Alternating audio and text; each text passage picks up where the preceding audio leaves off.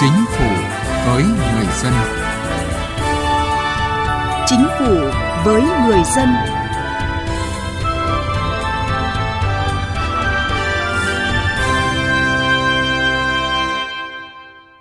Thưa quý vị, thưa các bạn, đến nay nước ta có bốn đại học lọt vào top một nghìn thế giới, nhiều ngành, lĩnh vực đào tạo đứng trong top năm trăm thế giới. Mặc dù chất lượng giáo dục đại học của nước ta đã tăng khá ấn tượng trong thời gian qua, nhưng theo đánh giá của các chuyên gia, kết quả này vẫn chưa được như kỳ vọng, trong đó rõ nhất là việc đào tạo chưa đáp ứng được yêu cầu.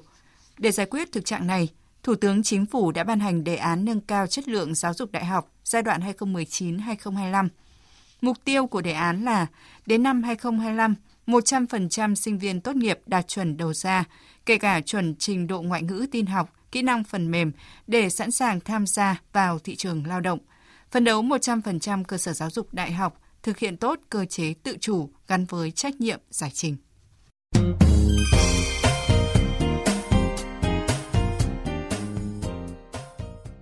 Thưa quý vị, thưa các bạn, với sự phát triển mạnh mẽ của khoa học và công nghệ, thách thức hiện nay đặt ra cho ngành giáo dục và đào tạo, đặc biệt là giáo dục đại học, là phải đổi mới từ một nền giáo dục nặng về trang bị kiến thức cho người học sang nền giáo dục giúp phát triển kỹ năng, thúc đẩy tư duy đổi mới sáng tạo. Học ngành kế toán ở bậc đại học vì cho rằng đây là ngành có nhiều cơ hội việc làm. Tuy nhiên, chị Hoàng Thanh Thúy, quê ở Vĩnh Phúc, vẫn gặp khó khi đi xin việc. Công việc đầu tiên chị Thúy đi làm là nhân viên tư vấn bảo hiểm. Chị Thúy chia sẻ. Tôi đã tìm hiểu rất là kỹ là cái ngành tôi học ra trường thì sẽ rất là hot, dễ dàng xin việc. Tuy nhiên thực tế khi mà tôi đi xin việc làm thì lại rất là khó khăn, bởi vì là họ yêu cầu rất là nhiều, như là tin học này, như là tiếng Anh này và các cái kỹ năng giao tiếp nữa. Chính vì vậy mà tôi đành phải đi làm một cái công việc trái ngành nghề để tích lũy cái kinh nghiệm. Thực tế cho thấy chất lượng giáo dục đại học ở nước ta đầu ra vẫn còn thấp so với yêu cầu do các điều kiện đầu vào và quá trình dạy học còn nhiều bất cập. Không ít cơ sở giáo dục đại học đã lạm dụng quyền tự chủ như hạ chuẩn tuyển sinh, tuyển số sinh viên nhiều hơn khả năng đào tạo mà không tính đến số lượng, chất lượng giảng viên, cơ sở vật chất, mở thêm ngành đào tạo mà không theo một chiến lược nào. Hệ quả là nhiều sinh viên ra trường không tìm được việc làm. Số tìm được việc làm thì phải mất thời gian đào tạo lại mới tiếp cận được công việc thực tế. Theo cuộc khảo sát do Hội Sinh viên Việt Nam thực hiện, thì khoảng năm mươi phần trăm sinh viên Việt Nam ra trường không tìm được việc làm cho lĩnh vực chuyên môn của mình. Đây là một bằng chứng cho thấy sự tách rời giữa học và nhu cầu của thị trường. Em Nguyễn Thị Hiền, thường trú ở quận Thanh Xuân, thành phố Hà Nội, hiện là một sinh viên chuẩn bị ra trường cũng đang rất lo lắng về tương lai của mình. Ra trường tôi cũng muốn làm những công việc đúng với ngành nghề của mình. Nhưng mà hiện tại thì uh, sinh viên bây giờ ra trường đi uh, tìm việc làm với đúng ngành nghề là rất là khó. Cũng mong là nhà nước và Bộ Giáo dục là làm thế nào để cho sinh viên học để ra được trường có việc làm, với cả họ cũng phải căn chỉnh thế nào để uh, đầu vào với đầu ra nó phù hợp với nhau để cho sinh viên uh, không phải làm các ngành nghề cháy. Trong thời buổi kinh tế thị trường, hội nhập kinh tế quốc tế, các công ty tuyển dụng đều có xu hướng tiếp nhận những người có thể làm được việc ngay, không phải qua đào tạo, tức là có đầy đủ các kỹ năng ngoài ngành nghề đã học như tiếng Anh, vi tính, giao tiếp. Tuy nhiên, nhiều sinh viên ra trường lại không đáp ứng được những yêu cầu này. Anh Lê Thanh Tùng ở quận Hoàn Kiếm, thành phố Hà Nội cho biết. Học xong đại học thì tôi thấy là để đi làm việc cần phải bổ sung rất nhiều các kỹ năng như là tiếng Anh, giao tiếp, vi tính. Kiến thức trong nhà trường khá rất xa so với nhận thức trên thực tế, nên tôi cũng phải nỗ lực rất là nhiều. Học cần đi đôi với hành. Thực hành là một yếu tố quan trọng giúp sinh viên sau này có thể xin được việc làm và làm tốt công việc của mình. Tuy nhiên, thực tế vẫn còn các trường đại học cao đẳng xem nhẹ phần thực hành mà quá đặt nặng phần học lý thuyết. Do vậy, đổi mới giáo dục đào tạo đại học chính là giải quyết được những vấn đề này. Ông Hồ Xuân Trung ở huyện Hưng Nguyên, tỉnh Nghệ An nêu ý kiến. Tôi muốn nói học đi đôi với thực tiễn, tức là ta học nhiều nhưng mà chưa đưa ra làm được bao nhiêu. Cái cuối cùng của việc học là sinh viên đại học là ra đi làm. Thế thì tại sao sinh viên không đáp ứng nhu cầu việc làm? Ta mới là học để học chứ chưa phải học để làm. Thực tế, giá trị của chiếc vé vào đại học mới chỉ là cơ hội để tiếp cận khả năng có việc làm sau khi ra trường. sự trưởng thành toàn diện của mỗi người về nhận thức, khả năng thu nạp kiến thức chuyên môn, trải nghiệm thực tế, cũng như các kỹ năng mềm khác mới đáp ứng được yêu cầu của thị trường lao động trong thời kỳ cách mạng công nghiệp bốn chấm không, cũng như hội nhập kinh tế quốc tế hiện nay.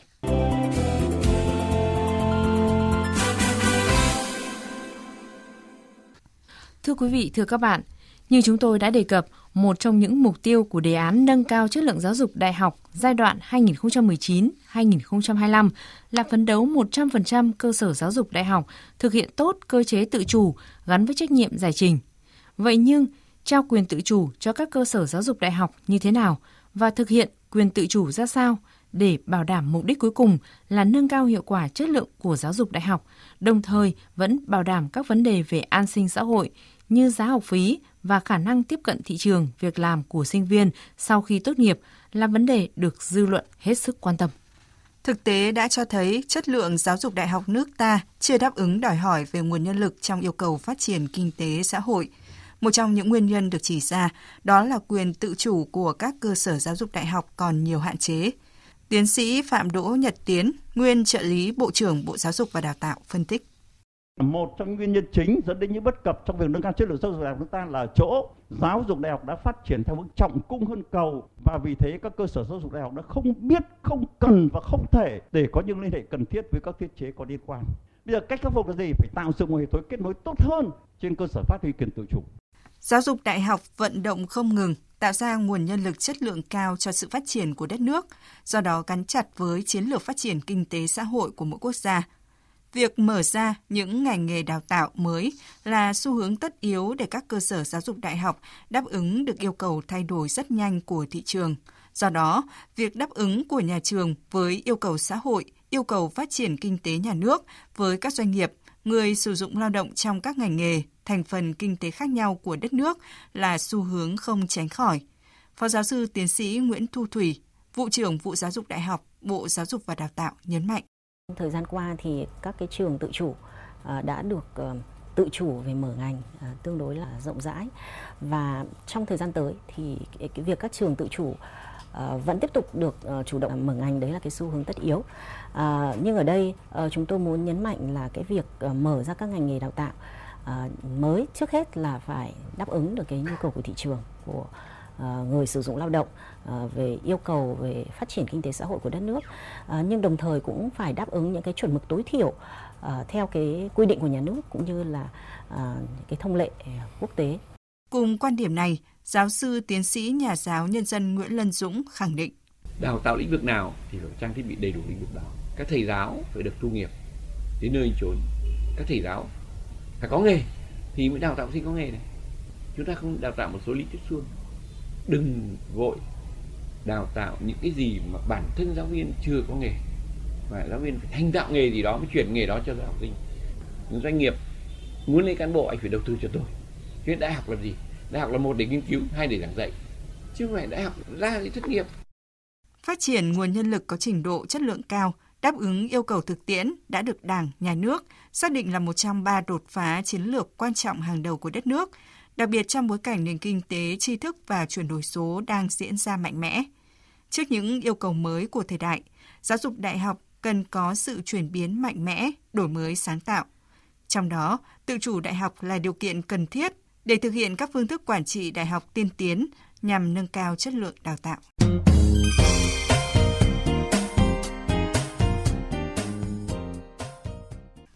Thưa quý vị, thưa các bạn, hiện nay tự chủ đại học được xem là xu thế phát triển được rất nhiều quốc gia trên thế giới áp dụng, và ở nước ta trong thời gian qua cũng đã tiến hành áp dụng thí điểm cơ chế tự chủ ở một số trường đại học. Tuy nhiên, trong quá trình áp dụng đã và đang cho thấy những cơ hội và thách thức nhất định. Trường Công nghệ Thông tin và Truyền thông, Đại học Bách Khoa Hà Nội những năm trở lại đây là địa điểm thu hút thí sinh thi tuyển dù mức học phí vào diện cao nhất. Với khoảng một nghìn sinh viên đầu vào mỗi năm, tự chủ tài chính được tính toán từ các nguồn học phí, đào tạo, nghiên cứu khoa học và từ nguồn hợp tác với các doanh nghiệp.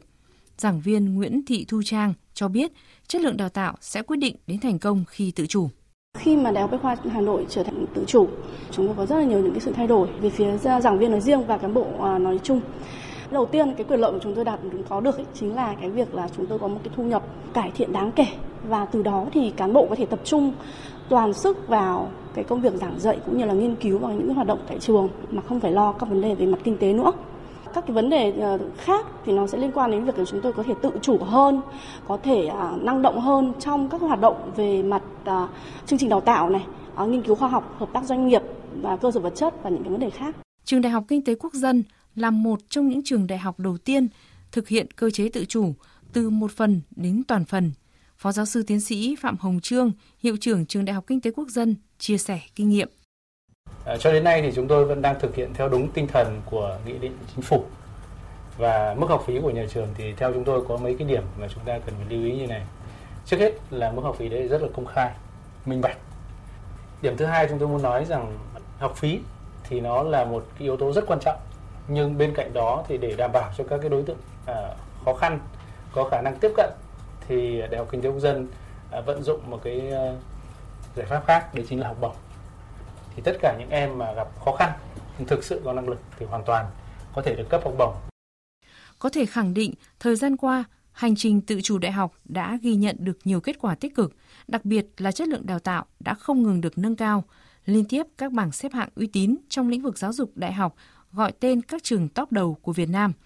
Tuy nhiên, theo Phó Giáo sư Tiến sĩ Vũ Hải Quân, Giám đốc Đại học Quốc gia Thành phố Hồ Chí Minh, các cơ sở giáo dục đại học gặp thách thức rất lớn, chủ yếu liên quan đến tài chính đại học. Nếu không có hệ thống, các giải pháp đồng bộ thì sẽ giới hạn cơ hội tiếp cận giáo dục đại học của một bộ phận không nhỏ sinh viên có hoàn cảnh khó khăn, sẽ khiến các trường đại học chạy theo những ngành đào tạo dễ tuyển sinh, làm mất cân đối nguồn nhân lực trong chiến lược phát triển quốc gia. Kiến nghị về cơ chế đặt hàng đào tạo, các ngành nghề đề xuất được đặt hàng đào tạo bao gồm các ngành thuộc nhóm ngành khoa học tự nhiên, nhóm ngành khoa học xã hội, nhóm ngành văn hóa nghệ thuật và một số lĩnh vực khác như nông lâm ngư nghiệp, địa chất, hải dương học. Nếu không thực hiện điều này thì trong tương lai gần chúng ta sẽ thiếu hụt nhân lực trình độ cao, thiếu hụt nhà khoa học đầu ngành. Tự chủ đại học mở ra rất nhiều cơ hội nhưng cũng không ít các khó khăn, thách thức đối với các trường đại học. Vấn đề đặt ra là các trường đại học cần phải nỗ lực thay đổi để đạt được các mục tiêu cũng như tồn tại và ngày càng phát triển. Bên cạnh đó, các trường phải chịu trách nhiệm trong việc đáp ứng các tiêu chí chất lượng đào tạo theo quy định và công khai minh bạch, khẳng định được vị thế thương hiệu. Chương trình Chính phủ với người dân xin kết thúc ở đây. Đảng và nhà nước ta rất quan tâm đến các chế độ chính sách cho người bị nhiễm chất độc da cam, giúp họ phần nào xoa dịu nỗi đau và hậu quả do nó mang lại. Cùng với đó, hoạt động trợ giúp pháp lý cho người nhiễm chất độc da cam cũng đã tạo thuận lợi cho họ được tiếp cận với dịch vụ pháp lý miễn phí, giúp bảo vệ quyền và lợi ích hợp pháp trước pháp luật. Theo quy định pháp luật, trợ giúp pháp lý, người nhiễm chất độc da cam có khó khăn về tài chính hoặc người nhiễm chất độc da cam thuộc diện được trợ giúp pháp lý khác theo quy định tại Điều bảy Luật Trợ giúp pháp lý, được nhà nước cung cấp dịch vụ trợ giúp pháp lý miễn phí. Theo đó, người nhiễm chất độc da cam thuộc hộ nghèo, hộ cận nghèo hoặc đang hưởng trợ cấp xã hội hàng tháng, hoặc trẻ em nhiễm chất độc da cam, người dân tộc thiểu số cư trú ở vùng có điều kiện kinh tế xã hội đặc biệt khó khăn nhiễm chất độc da cam, hoặc người nhiễm chất độc da cam thuộc diện được trợ giúp pháp lý khác theo quy định tại Điều bảy Luật Trợ giúp pháp lý. Khi gặp vướng mắc tranh chấp pháp luật, hãy đến Trung tâm Trợ giúp pháp lý nhà nước thuộc Sở Tư pháp tỉnh, thành phố trực thuộc Trung ương nơi cư trú, hoặc các tổ chức tham gia trợ giúp pháp lý để được trợ giúp pháp lý miễn phí theo các hình thức sau: tư vấn pháp luật, hướng dẫn, đưa ra ý kiến, giúp soạn thảo văn bản liên quan đến tranh chấp, khiếu nại, vướng mắc pháp luật, hướng dẫn giúp các bên hòa giải, thương lượng, thống nhất hướng giải quyết vụ việc, tham gia tố tụng, bào chữa, bảo vệ quyền và lợi ích hợp pháp trước các cơ quan tiến hành tố tụng, công an, viện kiểm sát, tòa án. Đại diện ngoài tố tụng trước các cơ quan nhà nước có thẩm quyền khác để bảo vệ quyền và lợi ích hợp pháp. Các bạn có thể tìm địa chỉ liên hệ và số điện thoại của Trung tâm Trợ giúp pháp lý nhà nước và các tổ chức tham gia trợ giúp pháp lý bằng cách truy cập danh sách tổ chức thực hiện trợ giúp pháp lý trên cổng thông tin điện tử Bộ Tư pháp, trang thông tin điện tử trợ giúp pháp lý Việt Nam hoặc trang thông tin điện tử Sở Tư pháp địa phương, hoặc có thể gọi về Cục Trợ giúp pháp lý Bộ Tư pháp theo số điện thoại không hai bốn sáu hai bảy ba chín sáu ba một để được cung cấp thông tin liên hệ.